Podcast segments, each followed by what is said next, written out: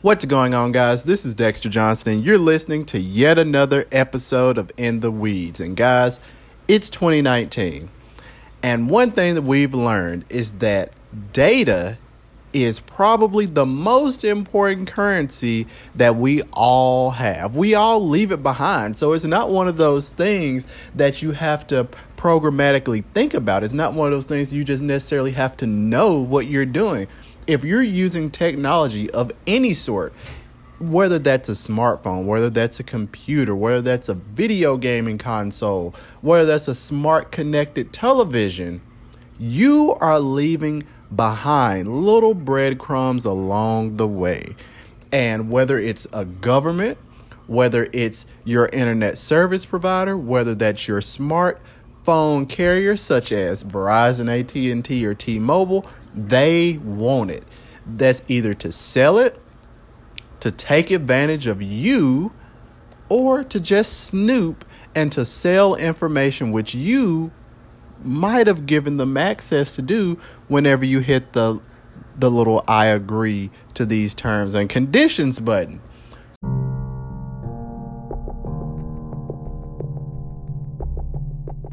So what exactly are we here to talk about?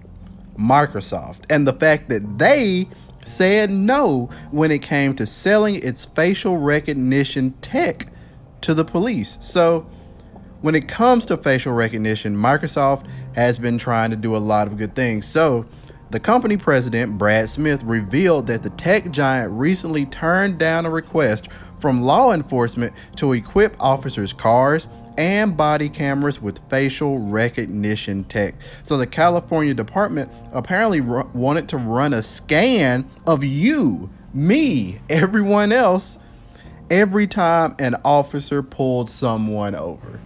So, think about it you're already getting scanned from the jump because when you get pulled over, they're going to run your tags. They're going to know whose name the vehicle is in. They're going to know a lot of things about you automatically where you live. They'll be wondering why you're in a certain part of town. If you're if you don't appear to be affluent. It is so many stereotypical things that could be drawn from just a plate run.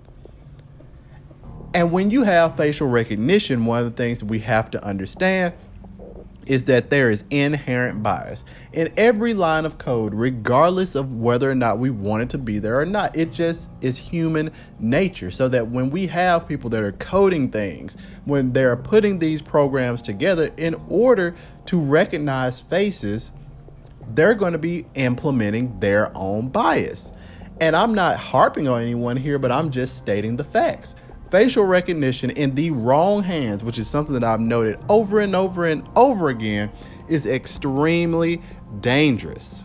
Extremely dangerous because number one, it's so good, but at the same time, it's so bad. It's good in the fact that it's a growing technology, that in the future, this is going to be something that's really promising, but it's really, really, really bad because of the fact that it is still growing there's not enough data for for it to learn from. Not at this point because like I said, we have to think about who is building it. So the people that are building facial recognition software at the moment are currently usually white men. So, what about black men? What about black women? What about Indian women? What about women?